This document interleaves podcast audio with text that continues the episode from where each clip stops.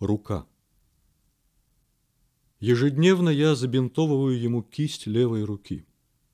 Под бинтом страшный фиолетовый шрам. Зимой 23-го года он упал на стекло какого-то подвала и, закрывая лицо, разрезал руку. Вечер. Мы стоим на Москве-реке, возле храма Христа Спасителя. Ласточка с писком метнулась мимо нас и задела его крылом за щеку. Он вытер ладонью щеку и улыбнулся. Смотри к отцу. Смерть, поверье такое есть. А какая нежная. Несостоявшаяся стрельба. Кафе «12» на Садовой.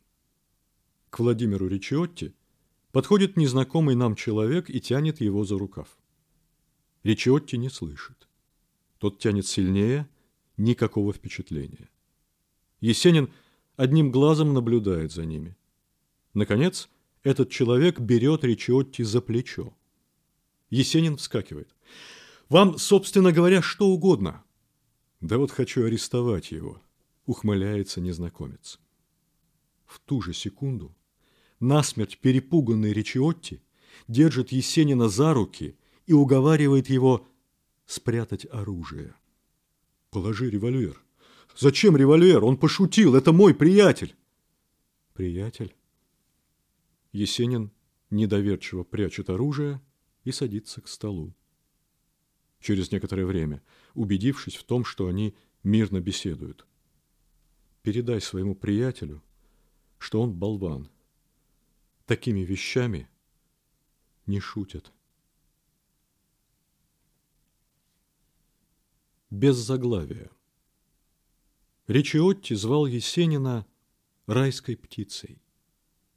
Может быть, потому, что тот ходил зимой в распахнутой шубе, развивая за собой красный шелковый шарф, подарок Дункан помню, кто-то еще назвал его чернозубым ангелом. Когда он подолгу не чистил зубов, они у него чернели от курева. Он был очень красив. У него была легчайшая в мире походка и тяжелое большое лицо.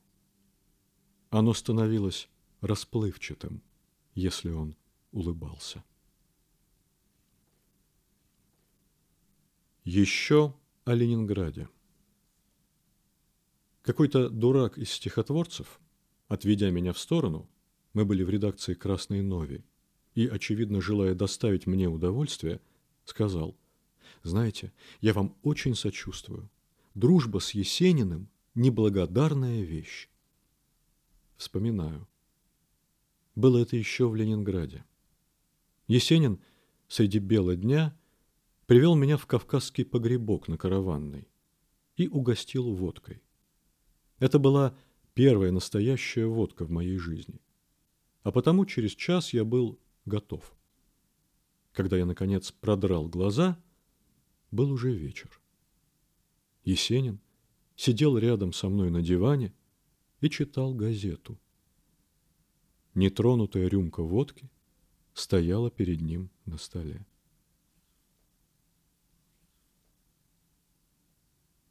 Пушкин. Ты посмотри. Ведь пили они не меньше нашего. Ей-ей не меньше. Опьянели меньше. Почему? Не знаю. И я не знаю. То есть у меня есть одно соображение, только не знаю, верно ли. Я думаю, они ели лучше нас, а? Слушай, как ты думаешь, под чьим влиянием я находился, когда писал «Москву Кабацкую»? Я сперва и сам не знал, а теперь знаю. Мне интересно, что ты скажешь. Люди говорят Блока. Так кто люди? А ты? А я скажу. Пушкина. Он заглядывает мне в глаза и тычет кулаком в бок. А чего именно? Ну, ну! А я думаю, вот чего – на большой мне знать дороге. умереть Господь судил. Есенин скачет, как кенгуру, и вопит на всю квартиру. «Ай, умница! Вот умница! Первый человек понял! Ну и молодец! Только ты мне все-таки скажи, мне интересно, как ты догадался?» А очень просто. У тебя на постели книжка лежит и открыта как раз на этих стихах. Так. Он медленно опускается на стул. Так. Значит, и ты не умница, и я дурак. Аминь. Ну, теперь давай искать курева. Притча о цилиндрах. Такс, хочешь притчу послушать? Сам сочинил. Ума хватит. Так вот, жили-были два друга. Один был талантливый, а другой нет. Один писал стихи, а другой непечатные. Теперь скажи сам, можно их на одну доску ставить? Нет. Отсюда мораль. Не гляди на цилиндр, а гляди под цилиндр. Он закладывает левую руку за голову и читает. Я ношу цилиндр не для женщин. В глупой страсти сердце жить не в силе. В нем удобней, грусть свою уменьшив, Золото овса давать кобыле. Хотел бы я знать, хорошие это стихи или плохие. Анекдот с часами. Второй день он веселится, вспоминая анекдот, рассказанный Козиным, и, в свою очередь, рассказывает его всем знакомым. Анекдот следующий. Идут двое, один другого спрашивает, сколько времени, не знаю. Стоят? Нет, идут. Так в чем же дело? А я их не ношу при себе. Почему? Да так, знаете, неудобно. Маятник, гири. Милиция. Небольшая компания бредет вдоль Невы. Беседа самая беспорядочная. Говорит Есенин. Да чего все-таки у нас армия маленькая? Ведь огромнейшая страна. Конца краю не видно. Эх ты, дядя. Милиционную систему ввели. Или не слыхал? Вот оно что. То-то я смотрю. Милиционеров на улице больше стало. Проходит неделя. Уже вдвоем идем мимо летнего сада. У ворот стоит милиционер. Есенин, видя, что меня разбирает смех. Чего ржешь? Кобылу завидел? Нет, над тобой смеюсь. А ты не смейся. В чем дело-то? Вспомнил, как ты насчет милиции ляпнул. Он вдруг хватает меня за плечи, так что сам становится лицом к закату. И я вижу его пожелтевшие, полные непонятного страха глаза. Он тяжело дышит и хрипит. Слушай, только никому ни слова. Я тебе правду скажу. Я боюсь милиции. Понимаешь? Боюсь. Качалов. Мы стоим на Тверской. Перед нами горой возвышается величественный, весь в чесуче, Качалов. Есенин держится скромно, почти робко. Когда мы расходимся, он говорит, «Ты знаешь, я перед ним чувствую себя школьником. Ей-богу. А почему, понять не могу. Не в возрасте же дело. Знаешь, есть еще один человек. Тот, если захочет высечь меня, так я сам штаны сниму и сам лягу. Ей-богу, лягу. Знаешь кто? Он снижает голос до шепота. Троцкий. Женитьба. Ну вот, жениться. А куда мне такому жениться? Что у меня осталось в этой жизни? Слава? Господи, Боже мой, ведь я же не мальчик. Поэзия? Разве что. Да нет. И она от меня уходит. А личная жизнь? Счастье? Счастье – дерьмо. Его не бывает. А личная жизнь, милый, так я же ее отдал как раз за то, чего у меня теперь нет. Он хрипит и стучит кулаком по столу. Где моя жизнь? Где мои дети?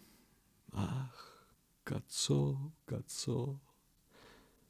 Это слово он вывез из Грузии. Слушай, Сергей, к вопросу о женитьбе. Говорят, у тебя горловая чехотка? Он безнадежно машет рукой. Вранье. Просто голос пропил. Я на Кавказе в снег с открытым воротом бегал. Простудиться хотел. Не вышло. Помолчав, он решительно встает из-за стола. А умереть я все-таки умру. И очень скоро. у окна. Его тянет к балкону, к окнам. Сейчас он стоит у раскрытого окна и смотрит вниз. Подхожу и трогаю за плечо. Сергей, не смотри так долго. Нехорошо. Он оборачивает ко мне мертвое, как бумага, лицо. Ох, Кацо! Какая тоска!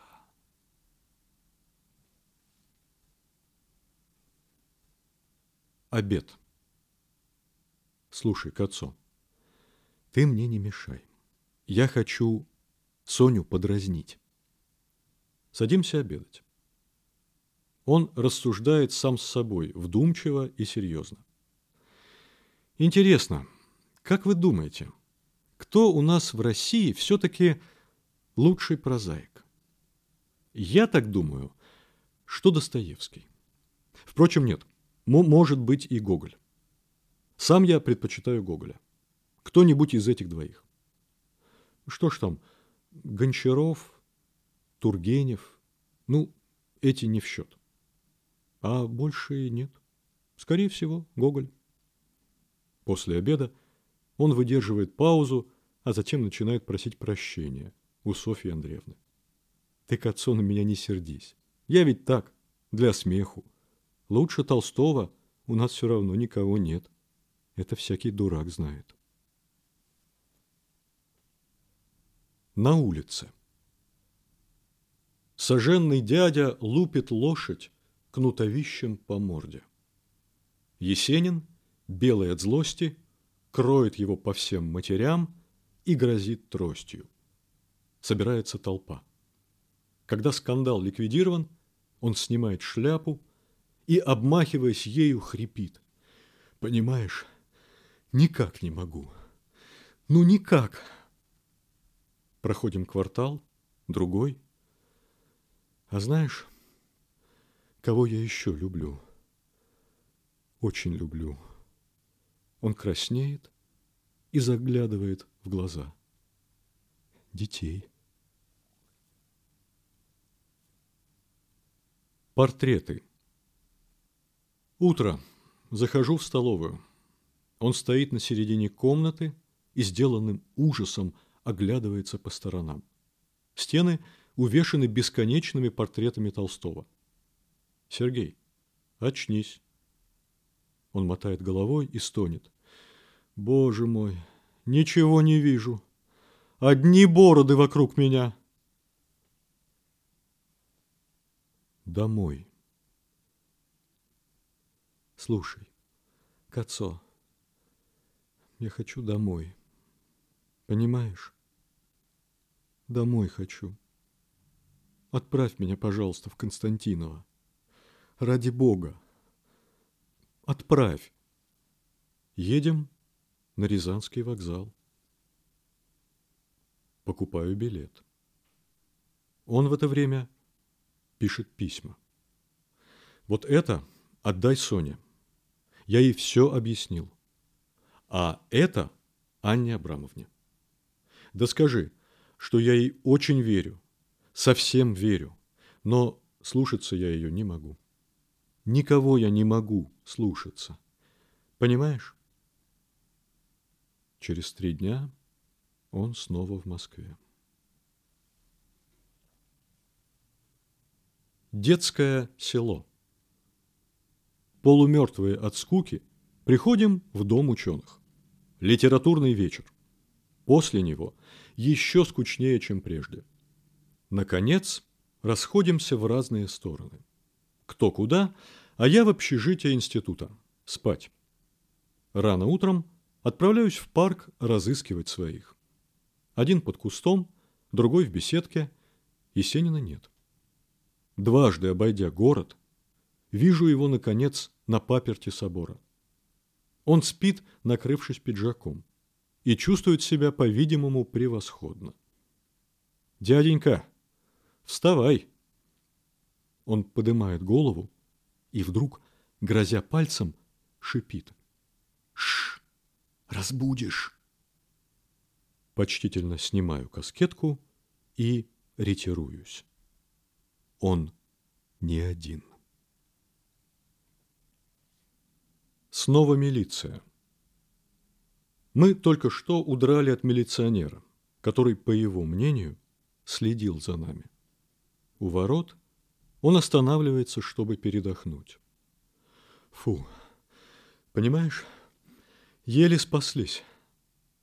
Отдышавшись, входим в ворота. Впереди двор длинный и темный. Сумерки. Вдруг он хватает меня за руку и прижимается к стене. Рука у него дрожит. Что случилось? Сергей! Ради Господа, тише. Ты посмотри, что на нашем крыльце делается. На нашем крыльце спокойно сидит милиционер. Мы битых полчаса стоим, прижавшись к стене и боясь вдохнуть. Наконец, наше пугало подымается и переходит на другой двор. Тогда мы вихрем перебегаем двор, влетаем в вестибюль и одним дыханием берем все семь этажей. Когда мне кажется, что он уже успокоился. Сергей, ты болен. Подумай сам, что тебе может сделать милиция? Молчи. Они следят за мной. Понимаешь? Следят. Он оборачивается к столу и дрожащими руками берет папиросу. А может быть, и так. Я в самом деле болен. Кровь. Он вернулся домой часов в одиннадцать и сразу повалился на постель. Немного погодя, его начало рвать кровью. Плачущая сестра, Катя, ходит с тряпкой и убирает за ним. Я испуган не меньше ее. Уже после того, как он вымыт, раздет и накрыт одеялом, меня осеняет догадка. Он пил портвейн и черное пиво. Приблудный. Приехал приблудный. Ходит по городу в одних трусах. Выходим из дому. Есенин, я и голый приблудный. Есенин с первых же шагов. А знаешь, я с тобой не пойду. Не потому, что мне стыдно с тобой идти, а потому, что не нужно. Понимаешь? Не нужно. Ты что, думаешь, я поверю, что ты из спортивных соображений голый ходишь? Брось, милый. Ты идешь голым потому, что это входит в твою программу. А мне это не нужно. Понимаешь? Уже не нужно. Ну так вот, ты иди по левой стороне, а я по правой. С тем и расстались. Четверг. С утра мне пришлось уйти из дома. Вернувшись, я застал комнату в некотором разгроме. Сдвинут стол, на полу редком три чемодана. На чемоданах записка. Поехал в ресторан Михайлова, что ли, или Федорова. Жду тебя там, Сергей.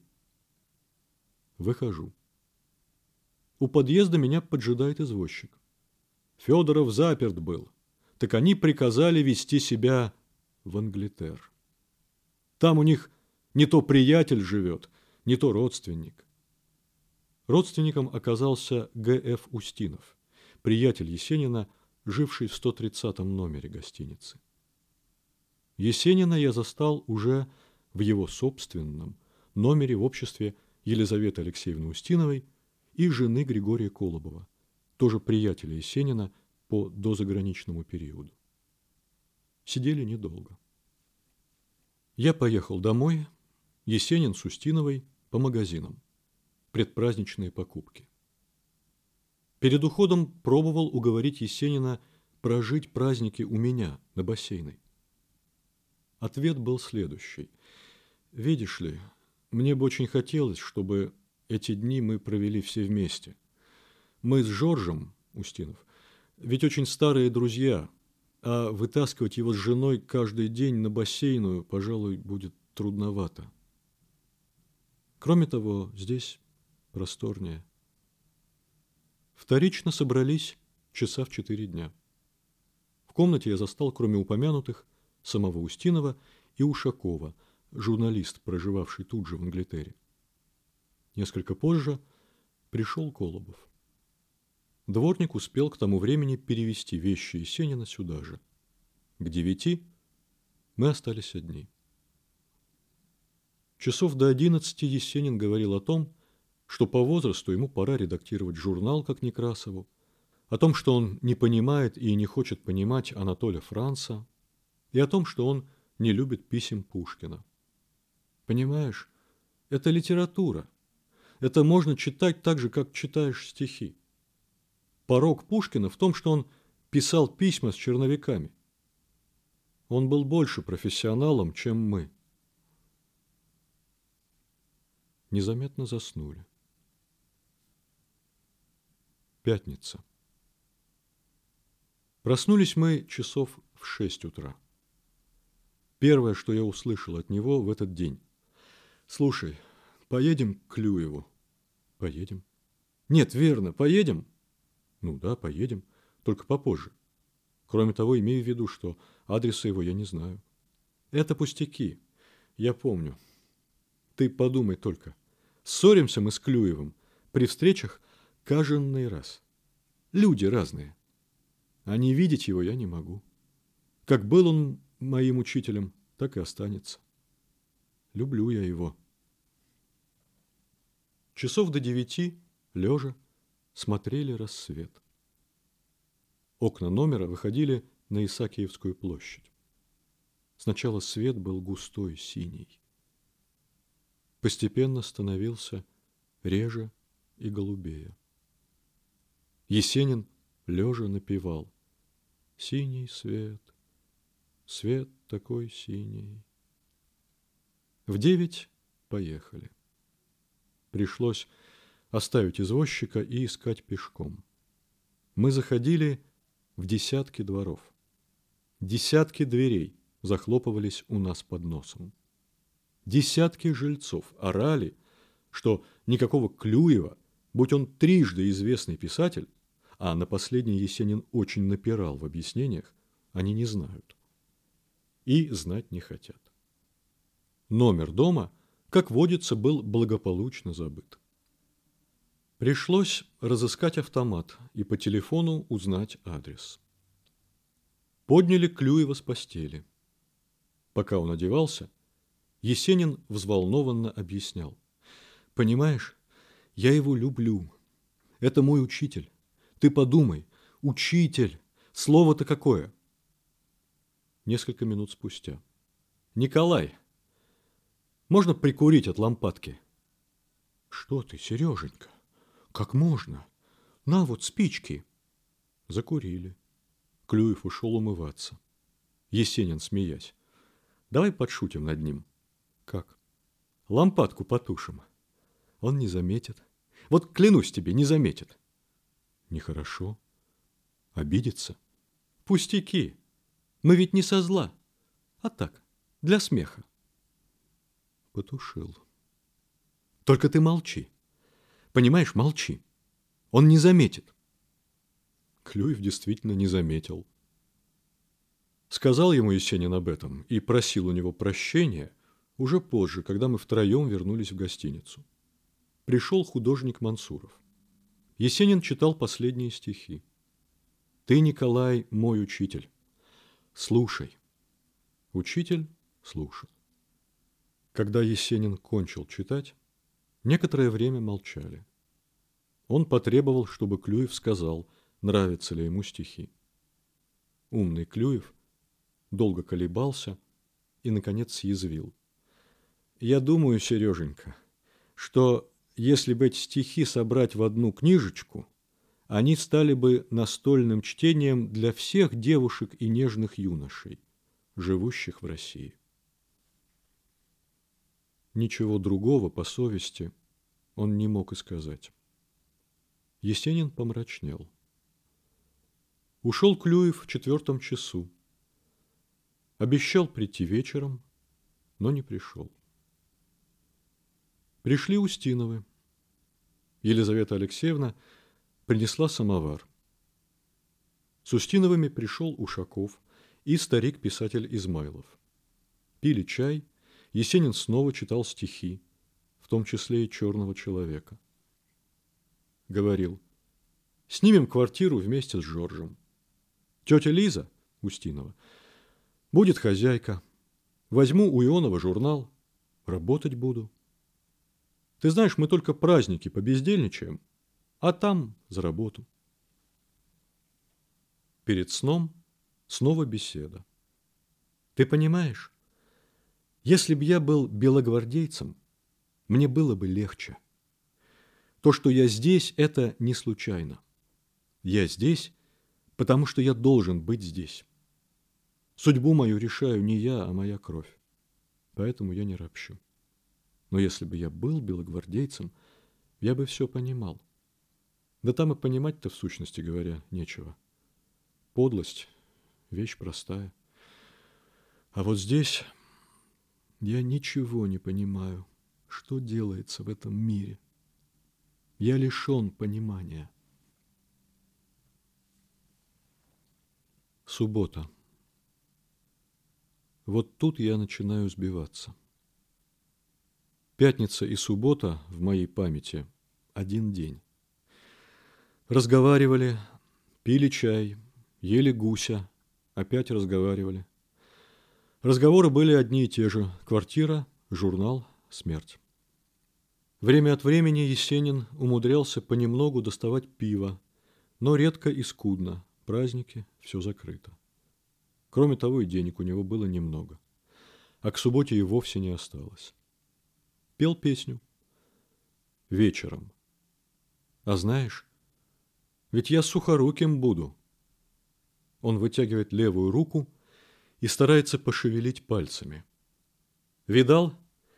Еле-еле ходят. Я уж у доктора был. Говорит, лет пять-шесть прослужит рука, может больше, но рано или поздно высохнет. Сухожилия, говорит, перерезаны. Потому и гроб. Он помотал головой и грустно охнул. И пропала моя белая рученька.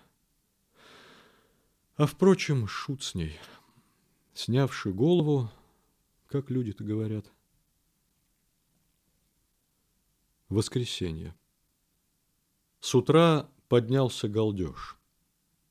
Есенин, смеясь и ругаясь, рассказывал всем, что его хотели взорвать. Дело было так. Дворник пошел греть ванну. Через полчаса вернулся и доложил. Пожалуйте. Есенин пошел мыться, но вернулся с криком, что его хотели взорвать. Оказывается, колонку растопили, но воды в ней не было, был закрыт водопровод. Пришла Устинова. «Сергунька, ты с ума сошел. Почему ты решил, что колонка должна взорваться? Тетя Лиза, ты пойми, печку растопили, а воды нет. Ясно, что колонка взорвется. Ты дурень. В худшем случае она может распаяться. Тетя Лиза, ну что ты в самом деле говоришь глупости? Раз воды нет, она обязательно взорвется. И потом, что ты понимаешь в технике? А ты? Я знаю. Пустили воду. Пока грелась вода, занялись бритьем. Брили друг друга по очереди. Елизавета Алексеевна тем временем сооружала завтрак. Стоим около письменного стола. Есенин, Устинова и я. Я перетираю бритву. Есенин моет кисть. Кажется, в комнате была прислуга. Он говорит. «Да, тетя Лиза, послушай, это безобразие, чтобы в номере не было чернил. Ты понимаешь? Хочу написать стихи, и нет чернил. Я искал, искал, так и не нашел. Смотри, что я сделал. Он засучил рукав и показал руку, надрез. Поднялся крик. Устинова рассердилась не на шутку. Кончили они так. Сергунька, говорю тебе в последний раз. Если повторится еще раз такая штука, мы больше не знакомы. Тетя Лиза, а я тебе говорю, что если у меня не будет чернил, я еще раз разрежу руку. Что я, бухгалтер, что ли, чтобы откладывать на завтра? Чернила будут.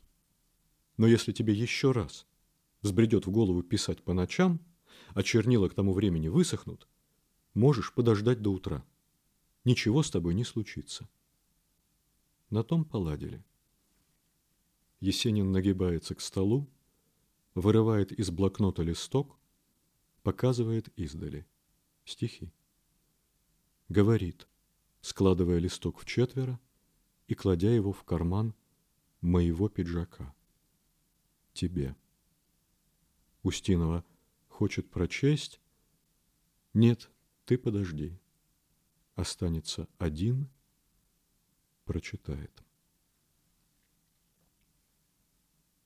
Вслед за этим пошли ванна, самовар, пиво, дворник принес бутылок пять-шесть, гусиные потроха, люди. К чаю пришел Устинов, привел Ушакова. Есенин говорил почти весело. Рассказывал про колонку, бронился с Устиновой, которая заставляла его есть. «Тетя Лиза, ну что ты меня кормишь? Я ведь лучше знаю, что мне есть. Ты меня гусем кормишь, а я хочу косточку от гуся сосать». К шести часам остались втроем Есенин, Ушаков и я. Устинов ушел к себе соснуть часика на два. Елизавета Алексеевна тоже. Часам к восьми и я поднялся уходить. Простились. С Невского я вернулся вторично. Забыл портфель. Ушакова уже не было. Есенин сидел у стола спокойный, без пиджака накинув шубу, и просматривал старые стихи. На столе была развернута папка. Простились вторично. На другой день портье, давая показания, сообщил, что около десяти Есенин спускался к нему с просьбой. Никого в номер не пускать.